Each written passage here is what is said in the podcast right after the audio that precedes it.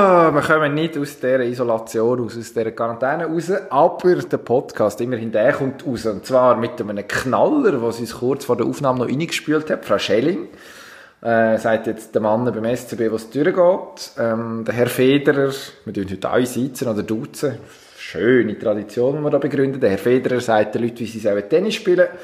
Und der Simon Ammann hat das Gefühl, er macht noch ein bisschen weiter bis ins höhere Alter von, man könnte nur mutmaßen, wie lange es noch Ski gesprungen wird. Das und mehr, jetzt dann gerade bei uns.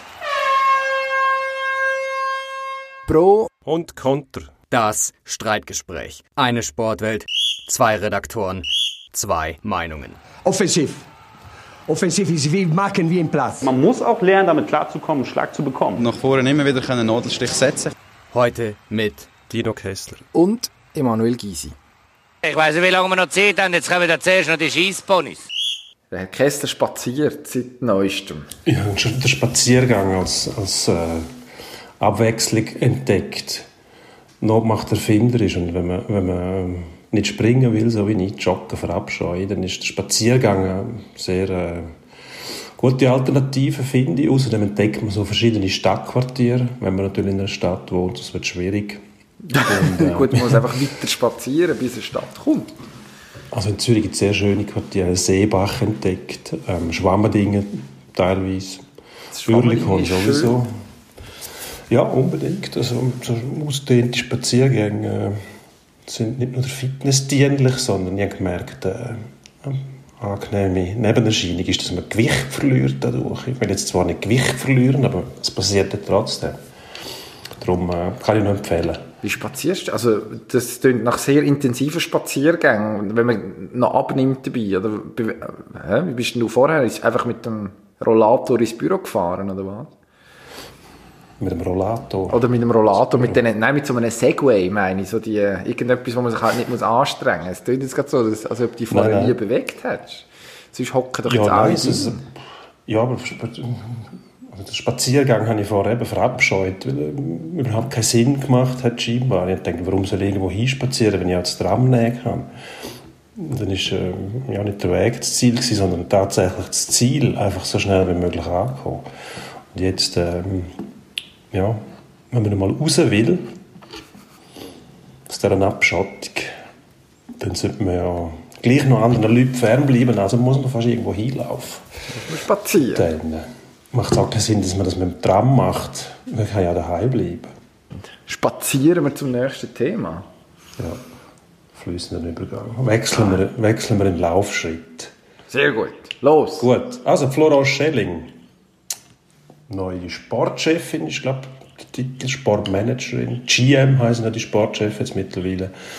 Mit einem korrekten Anglizismus versehen. GM, General Manager, übernommen aus dem Ausland für uns sind es eigentlich immer noch Sportchefs. Und ähm, eben Frau, Frau Schelling ist jetzt Sportchef vom SCB. Ja, ist heute ja. Mittwoch rausgekommen. Er ersetzt Alex Schattler, wo ja, wo wird er angeschoben? Er wird nicht entlassen, sondern kommt einen neuen, einen neuen Aufgabenbereich über, wie das beim SCB manchmal ja, ein bisschen Tradition hat. Dass Leute nicht unbedingt gespickt werden. Also, Trainer schon bekanntlich, aber äh, Sonst ja. versucht man, ist eigentlich auch nicht blöd, Leute, die man gut findet, in der Organisation zu halten. Das muss nicht unbedingt schlecht sein. Wird ja, auf die Seite befördert, sage ich mal. Und Frau Schelling übernimmt jetzt, ist jetzt neu die, die vorne her steht. So viel ist sicher. Ja. Und jetzt ist die grosse Frage, zum ersten Mal eine Frau, die ein Schweizer Sportunternehmen sportlich managt. Mhm. Und dann zudem noch jemand, der vorher auf diesem Posten keine Erfahrung hat. Was sagst du? Gute Idee, schlechte Idee? Das werden dann das Resultat bestimmen, ob es eine gute Idee war oder nicht. Ich frage mich grundsätzlich einfach, ist sie die Beste für den Posten? Hat es niemand rum, der mehr Erfahrung hat? Ähm, einen Leistungsausweis?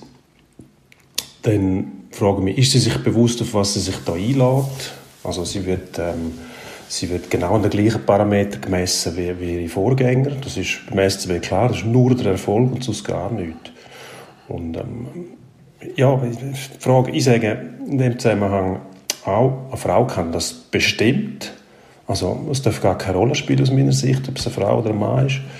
Ähm, da haben sie zählt, die Fachkompetenz. Ob sie die hat, da bin ich nicht ganz sicher, weil Frauen-Eishockey mit Männer-Eishockey zu vergleichen, ist erstens mal sehr schwierig, macht keinen Sinn. Außerdem, ähm, ein Netzwerk im Frauen-Eishockey nützt nicht viel in der von Männern dominierten Szene archaisch organisiert und eben sind wir das Old Boys Netzwerk, das, das gibt es natürlich schon, das muss man sich bewusst sein. Das Netzwerk lässt sich zwar erarbeiten, aber das ist nicht eine Sache von weniger Stunden oder Tagen, sondern von Monaten und wenn nicht Jahren. Oder? Also die Leute, die zuletzt frisch in den Job reingekommen sind, auch der Alex Schattler, war noch nicht so lange Mann gewesen, Paolo Duca zum Beispiel. Also das ist harte Arbeit, sich das Netzwerk aufzubauen und das auch zu pflegen. Ist aber die Frage, warum soll das nicht gelingen, oder? Also was mir einfach auffällt ist, wenn man sagt, wenig Erfahrung, das ist logisch, also keine Erfahrung auf dem Posten, ähm, liegt auf der Hand, mit 31 auch schwierig, abgesehen davon, wenn man noch eine Spielerinnenkarriere vorher hat. Die meisten ja. von den Schweizer ähm, National League Sportchefs, wenn mich nicht austäuscht, haben noch nicht so furchtbar viele Jobs, Sportchef-Jobs gemacht vorher. Also ähm, du hast Keiner. den Paulo Duca erwähnt. Gar nicht möglich, ähm, der Paulo Duca. Martin ja, Steinecker ist, in Biel. Man kann, ich meine, Raffiner ist, ist beim Verband vorher äh, in Davos übernommen letzten Sommer. Also klar, es gibt so die alten Campen. Sven Leuenberger gehört da mittlerweile wahrscheinlich dazu. Mhm. Ähm, der eine oder andere. Aber es ist jetzt nicht so, also mit denkt sowieso die ganz alte Garde hat bis auf wenige Ausnahmen ausdient in den letzten Jahren. Von dem her ist es eigentlich nochmal logisch, dass man auch beim SCB findet, man lädt jemanden an, hat man eigentlich beim Shuttle auch schon gemacht, wo, die, wo der Job vorher so noch nie ausgeführt hat. Das ist für mich nicht unbedingt das, also ich sehe das nicht unbedingt das, als negativen Aspekt. Es spricht vielleicht auch ein bisschen Band darüber, ja, wer in der Schweiz den Job überhaupt machen kann. Ich glaube, es gibt einfach gar nicht so viele Kandidaten, die den Markt dann viel besser würden kennen ohne jetzt im Detail über die Frau Schelling ihres Netzwerk Bescheid zu wissen. Ja, ganz klar. Jeder Sportchef fährt mal neu an und ist vorher aber eben in dem Business drin als Spieler in den allermeisten Fällen. Ob das richtig ist, das kann man auch nicht beurteilen. Ob ein, ein Manager, der ähm, das Hockey nicht aus dem FF kennt, vielleicht zu Manager-Qualitäten hat, das könnte machen. Das müsste man mal versuchen. Ganz klar. Aber ähm, wie gesagt, das Frauen-Eishockey ist nicht, nicht vergleichbar mit dem, mit dem Berufs-Eishockey. Das ist, das ist auch klar. Aber das heißt nicht, dass man sich das nicht kann erarbeiten das Fachwissen. Das stimmt. Aber es ist ganz klar, sie wird sicher nicht geschont werden. Also das muss man sich einfach bewusst sein. Ganz ohne Erfahrung auf dem Job, in dem Business drin, da hätte ich jetzt gesagt, da würde ich zuerst einmal versuchen, bei einem Club, wo man nicht so stark im Rampenlicht steht, das zu versuchen. Weil beim SCB, der Job ist also schon, mit, mit, wird definiert durch permanenten Druck, da zählen nur die Resultate. Und der letzte Titel ist gar nichts wert, da musst du sofort wieder liefern. Das hat der Alex Schattler, der eigentlich ein, ein eindrückliches Palmares aufweist, äh, müssen erfahren. Aber, ähm, das ist so, aber gleichzeitig hat sie doch gute Gelegenheit, also bessere Voraussetzungen hast du fast niemand. Also du kannst dich auf den Sport konzentrieren, im Gegensatz zu kleineren Clubs, also du hast den Paolo Duca vorher erwähnt, bei Ambri, wo wahrscheinlich noch ganz viele andere Sachen muss organisieren nebenbei. Ähm, relativ einen grossen, einen grossen Rucksack hat zu tragen, diesbezüglich zu Bern. Die Maschinerie, die läuft ja eigentlich, oder? Also du kannst dich dort als Sportchef tatsächlich auf den Sport konzentrieren, mit dem Haken, dass logischerweise Resultat müssen kommen. Nachher ein zweiter Vorteil, es ist so schlecht gelaufen in der letzten Saison, viel schlechter geht eigentlich gar nicht. Also selbst wenn jetzt einen harzigen Start hast, resultatmäßig, kannst du sagen, okay, man hat jetzt den Trend nicht gebrochen, man hat wahrscheinlich Gelegenheit tatsächlich, also ein bisschen besser muss es eigentlich werden, egal wer dann jetzt auch als neuer Trainer kommt, das wird also wahrscheinlich ihre erste Bewährungsprobe dann sein, Coach mitzufinden, wo wo die ganze Geschichte irgendwie zu einem besseren wenden. Und wenn es nur ein bisschen besser läuft als letztes Jahr, logisch, Bern, grosse Ansprüche, völlig klar, aber hat man an sich schon mal das Argument zu sagen, okay, scheint doch etwas dran zu sein. Also ich glaube, die Ausgangslage, die man jetzt hat, verpasst die Playoffs eigentlich im Moment im Seich, im Elend, das war ja der Grund, gewesen, warum man den Shuttle überhaupt gespickt hat, oder? Also, ähm, der Marc Lüth hat das, glaube ich, auch gesagt. Es ist jeder Transfer, den er gemacht hat, ist ein Shuttle-Transfer und darum schon als schlecht angeschaut wurde. In gewissen ich glaube, öffentlich, öffentliche Kreise, in, in, vor allem in Bern, um einen Club herum. Ähm, das ist, es ist von dem her wahrscheinlich auch ein Befreiungsschlag, der genau darum zu dieser Zeit kommt. Und für sie ist das eigentlich, ja, das Gefühl, sie kann fast nur gewinnen. Sie hat gar keine, also sie hat natürlich den Druck, als Frau müssen zu liefern, weil sie die Erste ist, weil man schauen will, kann die das überhaupt, so ungefähr. Selbstverständlich kannst du das als Frau, ähm, aber angeschaut wird gleich. Gleichzeitig, wenn es ein bisschen besser läuft, positive Tendenz absehbar ist, dann kaufst du mindestens Zeit, um eben das Netzwerk aufzubauen. Ja, gut, die Frage ist auch, wie, ab welchem Zeitpunkt wird Ihre Arbeit tatsächlich bewertet? Also die meisten Transfer für die nächste Saison, sie sind ja schon gemacht, also da hat sie überhaupt kein, kann sie keinen Einfluss nehmen. Ob man sie jetzt zu dem Zeitpunkt schon ganz allein darüber entscheiden lässt oder ob man Vorschläge machen lässt, wer als Trainer gekommen soll, da, das finde ich jetzt das würde mir dann auch keinen Gefallen tun, weil da kann sie sich gar noch nicht auskennen. Also das Geschäft kann sie noch nicht kennen. Sie kann schauen, wer ist auf dem Markt, aber wie, wie eignen sich die Leute tatsächlich, passen die zu dieser Mannschaft? Was, was will der SCB für eine, für eine Philosophie auf die Eis bringen? Dort einen passenden Trainer dazu zu finden, ist ja meistens das Ziel. In den Vereinen, wenn ja heutzutage nicht einfach einen Trainer, der nachher alles umkrempelt, sondern einer, der zu ihrer Philosophie passt. Das muss sie alles noch lernen. Und darum glaube ich auch nicht, dass sie jetzt schon in der Lage sein kann, zum, zum den richtigen Trainer zu finden. Außerdem heisst es ja auch noch, dass, dass der Alex Schattle sie noch einführen wird jetzt in den Job. Nur schon das ist eigentlich für mich ein Alarmsignal, weil das ist nicht irgendein Bürojob, ähm, wo man einen muss einführen und die ganzen Abläufe erklärt, wer wird verantwortlich sein, wo muss man durchlaufen und so weiter, sondern da bist du eigentlich vom ersten Tag, von dem du den Job beginnst, stehst du in der Verantwortung und wenn du gleichzeitig noch musst eingeführt werden, also das ist ein Mechanismus, wo man, wo man so nicht kennt. In der Regel ist es so, der alte Sportchef wird entlassen, der neue Kunde übernimmt die Verantwortung. Und dann schaut man mal, was hat der alte noch für Transfers gemacht, dann wird meistens der Alt noch zur Verantwortung gezogen dann, und, und es gibt dann so eine Mischrechnung. Es ist ja nicht klar definierbar, ab wann wirken jetzt die Massnahmen vom neuen Sportchef und die alten zählen nicht mehr. Aber das hat mich ein bisschen verdutzt, muss ich ehrlich sagen, dass der alte Sportchef noch muss den neu einführen Ja gut, das kann das ein Vorteil heisst sein. Ja, heisst ja im Prinzip, dass, dass sie das noch nicht kann. Vielleicht ist einfach ein geordneter, ein geordneter Übergang gar nicht so schlecht. Was für einen geordneten Übergang also von was? Übergang von, machst, das macht von, jede, von Gummi macht und jede- Bleistift? Entschuldigung?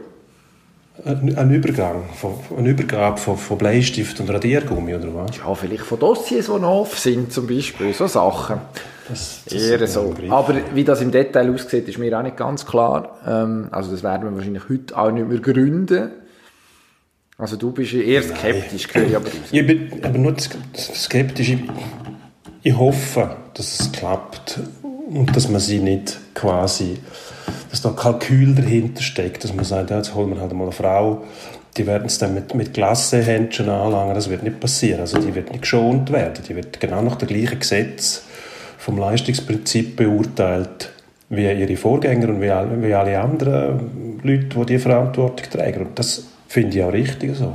Aber da ist jetzt der Marc Lüthi relativ unverdächtig, oder? Also der ist jetzt nicht, bis jetzt nicht aufgefallen als jemand, der, ja, weiß nicht, also ich glaube, er rechnet sich nicht dem- diesen Kreisen zu, die irgendwie sich für Quoten einsetzen zum Beispiel, sondern ich habe das Gefühl, der hat sich schon, also gut, ausser es ist wirklich eine radikale PR-Lösung, ähm, was sehr unfair wäre, ich glaube, allen Beteiligten gegenüber, im Club Absolut. gegenüber, der Sportchefin gegenüber, den Spieler gegenüber, kann ich mir ehrlich gesagt aus Leute-Perspektive, wo ja doch äh, der Verein in den letzten ja, fast 25 Jahren mittlerweile zu dem gemacht hat, wo er ist, das ist äh, irgendwie sein Lebenswerk, äh, fällt mir schwer, mir das vorzustellen, dass das tatsächlich so ein Antrieb gewesen. Aber werden wir wahrscheinlich erst nach dem Sommer sehen, wenn dann irgendwann wieder Eishockey sollte gespielt werden. Genau. Es ist davon auszugehen. Ähm, ein anderer, der muss warten im Moment, der Roger Federer, spielt auch mit niemandem. Also vielleicht mit seinen Kind, weiß ich nicht, und mit der Ehefrau, aber da wissen wir nichts genaues. Ähm, Im Moment muss er allein trainieren und macht das auf Instagram und Twitter mit so Videos, die er im Moment rauslässt. Äh, hat jetzt am Dienstag eins rausgelassen, wo er so eine Übung vorgezeigt hat und gefunden, jetzt sollen andere ihre, ihre Version davon posten und dann gibt er Tipps und äh, Kritik und so. Äh, ganz amüsant. Ich finde das lustig. Lässt sich der Lockdown besser aushalten und ich frage mich jetzt, ob du schon eingeschickt hast. Bist du schon am Üben? Was habe ich eingeschickt? Ja, dein Video, wie man die am Tennis spielen sieht. Vielleicht beim Spazieren oder mit dem Golfschläger Nein, etwas, das man das beurteilen äh, von, Tennis halte ich eigentlich Abstand. Das ist nicht mein Ding. Ich, ich kann das auch nicht. Schauen ab und zu, ja. Selbstverständlich, wenn der Roger spielt. Ähm, aber selber spielen, nein, mache ich nicht. Ich bin noch nicht... Äh, ich bin nicht, nicht so gerne Videos umschicken. Vor allem nicht von mir selber. Also, das, nein, okay. mache ich nicht. ich kann das auch nicht lernen. Ich finde find das ja lustig, wenn er das macht, aber ich meine, das ist der beste Tennisspieler der Welt. Da anzunehmen, dass man das kann nachmachen kann, ist auch ein bisschen vermessen. Also, ich finde, das ist ein Amüsement. Genauso, wenn man einmal zuschaut, bei den Golfprofis, so, der Golfschwung, den er hat, ja, den mache ich jetzt nach. Nein, das machst du nicht, das bringt gar nichts. Also eben, den Roger zu kopieren, weil ich glaube, ich würde mir wahrscheinlich den Ellbogen brechen oder so. Mach das nicht. Der Djokovic hat es aber gemacht, hat dann geantwortet darauf, gefragt, ob es okay ist. So. Also wir erleben jetzt da irgendwie Trainings, Trainingserfahrungsaustausch auf höchstem Level, das ist hervorragend. Ja. Der Hugh Jackman hat etwas geschickt, wieso auch immer. Wer ist der Hugh Jackman? Hugh Jackman, australischer Schauspieler. Ja, Wolverine Mel Gibson. So. Bei einem ist Mel Gibson Was macht eigentlich der Mel Gibson im Lockdown? Der hat sicher eine Verschwörungstheorie. Road Rage oder so. Mel Gibson könnte das eigentlich auch machen. Oder so, ich weiss nicht, so die Kragenweite Promis würde ich gerne mehr sehen im Lockdown. David Hasselhoff zum Beispiel. Was macht eigentlich der? Wahrscheinlich weiss man das nicht. Das letzte Mal, wenn ich den David Hasselhoff, David Hasselhoff habe ich einmal, einmal gesehen, höchstpersönlich im Münchner Hofbräuhaus, wo wir nach, nach einem Nationalmannschaftsspiel gegen die Deutschen haben wir ins Hofbräuhaus und dann ist der, der David Hasselhoff da mit etwa fünf so Bodyguards. Nicht und er ist, ganz, er ist ganz allein den Tisch gehockt. Und dann hat, ähm, hat der Miss Quentin ist natürlich ganz begeistert als Nordamerikaner. Er hat gesagt, oh, schau mal dort, David Hasselhoff. Wir haben gesagt, okay, gut. Und dann ist er rüber und hat, äh, hat das Autogramm holen von David Hasselhoff. Und dann ist der Bodyguard vorne hergestanden und hat gesagt, no. und dann hat der Ernti sein ohne Autogramm abziehen Dann ist er zurückgekommen. They wouldn't let me, they wouldn't let me, hat er gesagt. Und der Bodyguard ist einfach da gestanden und gesagt, piss off. und darum ist der Herr Entis nachher immer so hässig gewesen. Auf mich ist das, ist das, ist das einer der Gründe gewesen, warum er auf dem Feld so grantig war? Oder ist das vorher schon der Fall gewesen? Nein, das war nicht grantig. Gewesen. Das ist eigentlich... Äh, er ist einfach, äh, er ist einfach mehr oder weniger gewalttätig gewesen. Ja, eben, das würde ich schon zu, aber das ist, das, ist gar nicht aufgrund von, das ist gar nicht aufgrund von schlechter Laune passiert, sondern anders, äh, aus, aus Spass an der Freude, weil er einfach gern ja, mal reingeschlagen hat. Ja, aber nur das hat er nur auf dem Eis gemacht. Das ist eigentlich wie alle Hockeyspieler. Neben dem Eis völlig friedlich und zuvorkommend und freundlich. Das nächste Thema ist ähm, belgischer Fußball. Die haben, wenn es mir recht ist, die haben die Meisterschaft abgebrochen, was sie eigentlich nicht sollten. Und der Club Brügge zum Meister erklärt, was sie auch nicht machen sollten, nach Auffassung von der UEFA. Eben, nach Auffassung von der UEFA, wer sind die? Die UEFA ist... Äh, Vereinigung von der neuen. Danke vielmals. Weiss ich das endlich? Habe ich mich jahrzehntelang gefragt, was ist die ÜFA? Die, die ÜFA? Ähm, ich frage mich, äh, hat die EFA... Äh, die EFA. Lass die EFA in Ruhe. Die UEFA, auf jeden Fall, hat gesagt, nein, Belgier, das machen wir nicht. Weil, jetzt? wenn ihr das macht, dann werden wir euch ausschliessen von diversen lukrativen und lustigen Wettbewerben wie äh, Champions League zum Beispiel, vielleicht sogar Euro, weiß es nicht. Ich finde es äh, eigentlich ein Skandal, dass, dass die UEFA das, das macht. Dass, dass, dass die EFA das macht, ja. Weil die EFA das, soll das raushalten. Die, die, ich meine, die, Länder, die Ligen müssen doch noch so autonom sein, dass sie selber bestimmen können, wenn sie jetzt wenn jemand zum Meister erklären.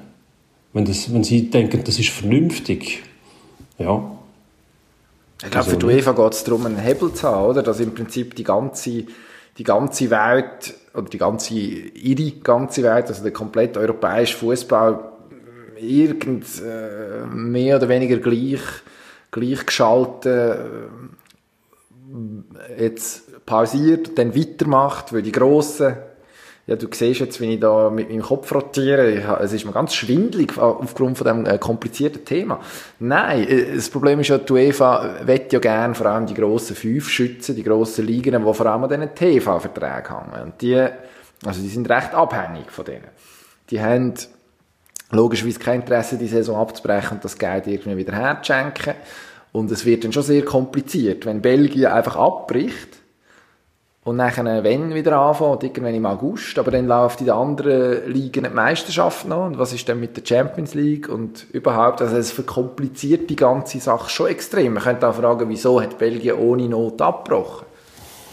Ja, was heißt ohne Not? Die haben sich wahrscheinlich vorgestellt, dass es keinen Sinn mehr macht, da ähm, rein aus finanziellen Gründen zu warten und den Entscheid rauszuzögern. Die sehen wahrscheinlich keinen Spielraum mehr, um die Meisterschaft fertig zu spielen und keinen Sinn dahinter, die Spiel ohne Zuschauer abzuhalten.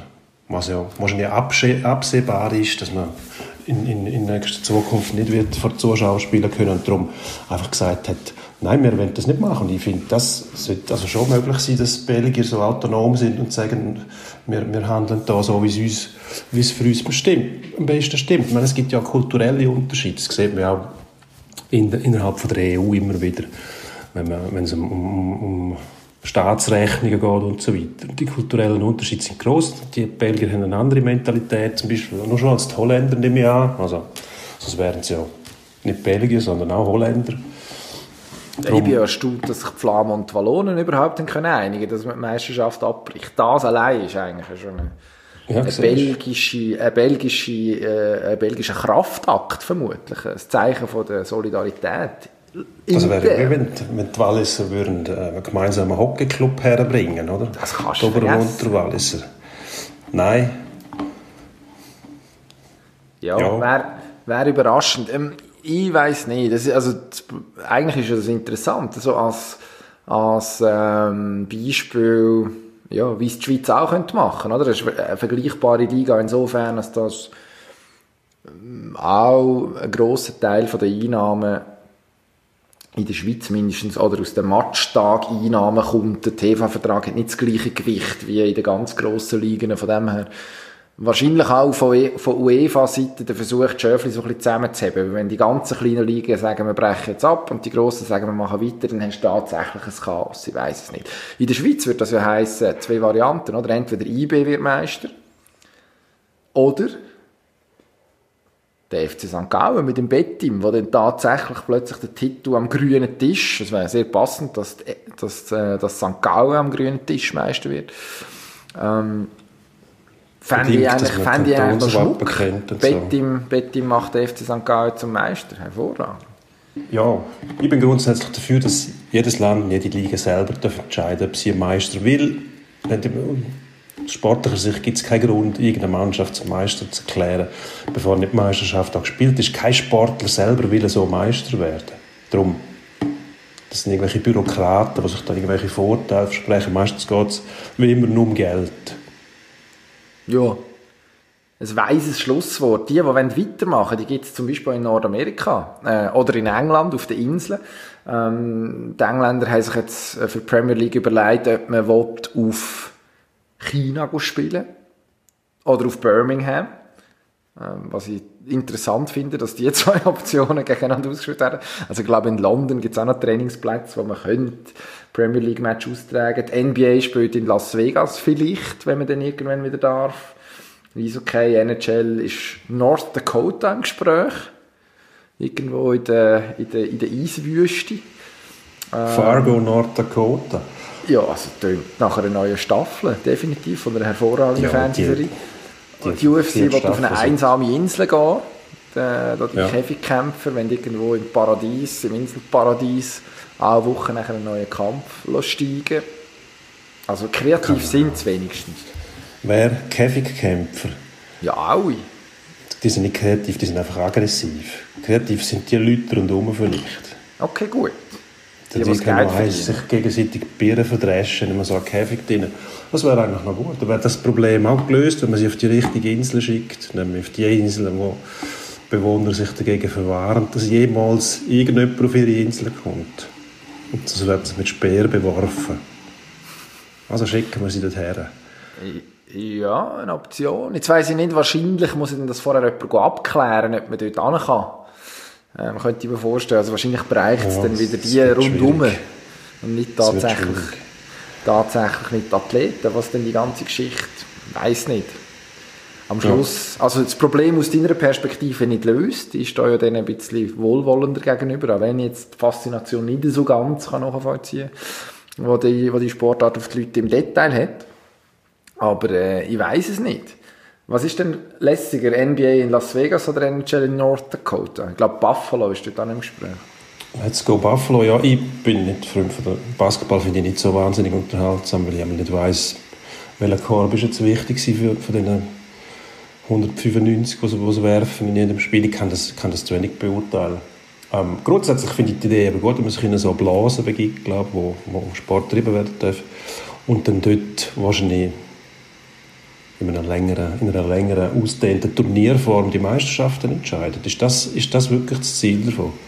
Das ist, glaube ich, im Moment das Verlockendste, die ganze Corona-Geschichte noch zu einem, zu einem halbwegs würdigen sportlichen Abschluss zu bekommen, ja, zum irgendwann können anfangen. Ich weiss, ich stelle mir das einfach wahnsinnig schwierig vor. Also eine Blase bestehend aus einer kompletten Liga, wo dann alle aufeinander oben hocken, ähm, dann dürfen die wahrscheinlich nicht raus, grundsätzlich, werden irgendwie aus der Tiefgarage vom Hotel ins, ins Stadion gefahren und wieder zurück, oder was?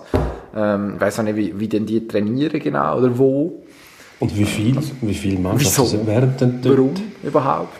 Nein, wie viele, ja. aber wie viele sind denn dort? Ist dann einfach das Format bestimmt, wo irgendwie quasi Playoffs ausgespielt werden, wo dann eine bestimmte. Anzahl von Mannschaften, dort kannst du ja nicht, äh, in der NHL gibt es 31 Mannschaften im Moment noch, 31 Mannschaften in Norddakota unterbringen, finde ich jetzt ein bisschen abenteuerlich und optimistisch. Wo willst du denn die unterbringen? Also, ja, ich glaube, es sind doch einige Leute mit dem, mit dem Ganzen. Ja, aber wo denn? Wahrscheinlich gerade an der Grenze zu South Dakota. Ist eigentlich bekannt, warum es zwei Dakotas braucht? Nein. Schade. Also wir nicht.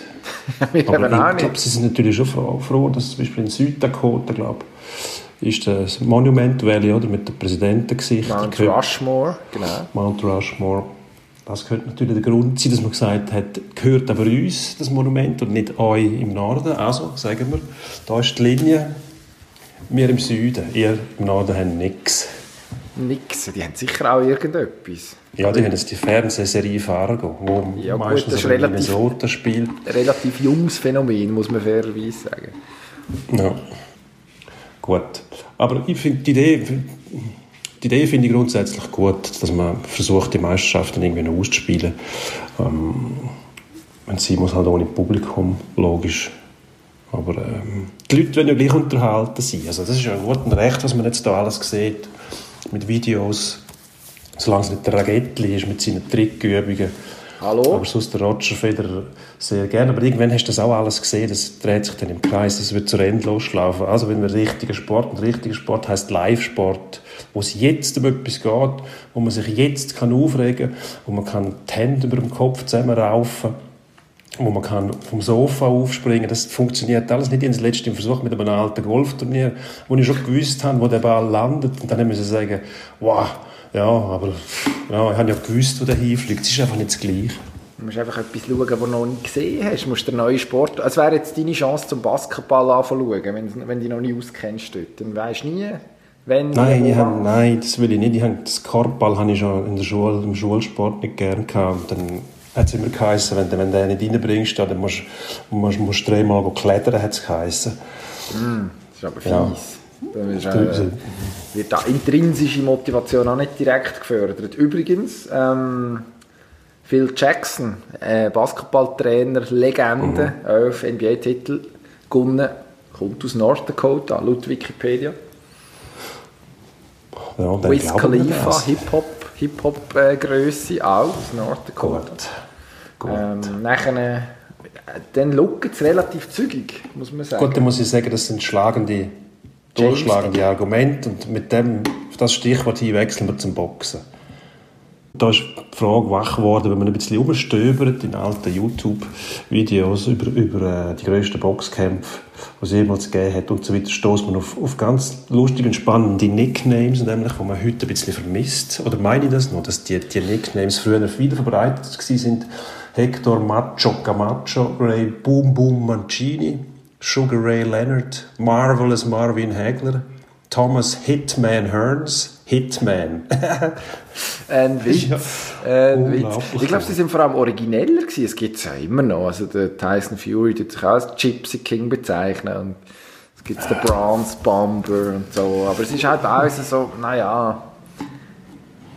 Dreier Mike. Man hat alles schon wahrscheinlich gehört. Hm? Dreier Mike. Mhm. Ist irgendwie auch nicht ein richtiger Nickname gewesen, sondern einfach der Name und noch etwas von hergestellt wo irgendwie, ja, Iron Mike, mh. Hm. Gut, das ist schon also die Klitschkos haben die mal... Haben die mal äh... Dr. Steelhammer hat es gegeben, das war der ja, Klitschko. Gut. Das war aber auch eher, eher ein bisschen gesucht, gewesen, muss man fairerweise sagen.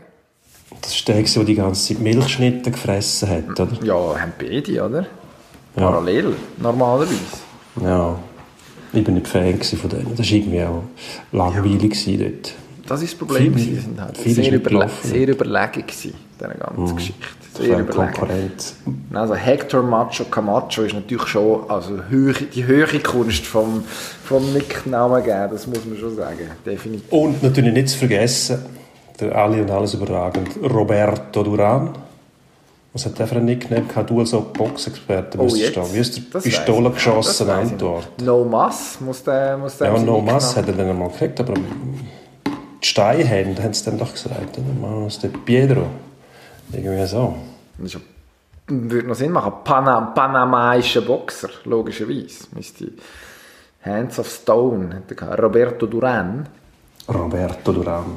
Legendärer Kampf gegen den Sugar Ray Leonard, glaube Ja, hat das in dieser Zeit dort ja schon ein paar gesehen. Ein paar äh, legendäre Kämpfe in dieser Hochzeit, wo Hearns, Hagler, Robinson, die, äh, so ein die, äh, die üblichen Verdächtigen dann jeweils aufeinander losgegangen sind. Das ist das, was man sich eigentlich heute würde wünschen würde, dass einfach die Besten versuchen, gegen die Besten zu boxen.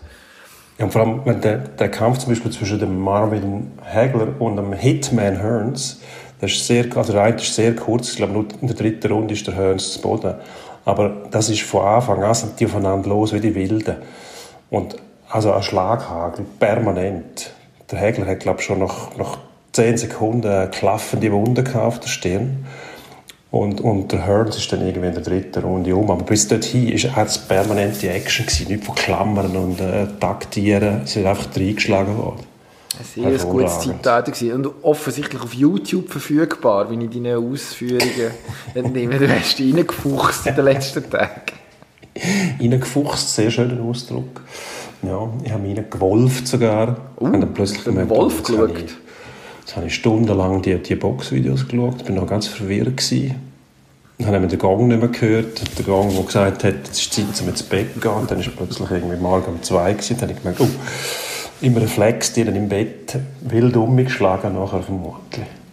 Gott sei Dank im Bett und nicht auf einem von deinen Spaziergängen. Das ist ein Schwammending, der Seebach in Aufruhr, in Aufruhr geraten. Ähm, gute Gelegenheit. Machen wir eigentlich Buch, unsere Buchtipps noch? Könnte man auf, äh, auf den Fight anweisen, apropos legendäre Boxkämpfe. Ähm, das Buch Norman Mailer, äh, wo damals äh, der Muhammad Ali, glaube mehr als einiges begleitet hat, hat äh, das Buch geschrieben nur über den Kampf Ali ähm, Foreman 1974, glaube ich, in so Rumble in the Jungle, Rumble in the Jungle.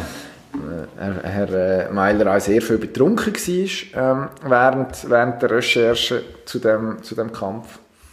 Ali Foreman, richtig 30. Oktober 1974. Legendärer Kampf, sehr, sehr nachlesenswert Absolut. und anschauenswert. Findet man auch auf YouTube übrigens. Findet man auf YouTube eine interessante Vorstellung. Ähm, ein Buch über einen Boxkampf. Mhm. Und Verdichtet tönt im ersten Moment äh, sehr langatmig, ist es überhaupt nicht. Muss Gut, man sich gut. einmal geben. Endspurt sollten wir uns auch geben. Gut. Endspurt.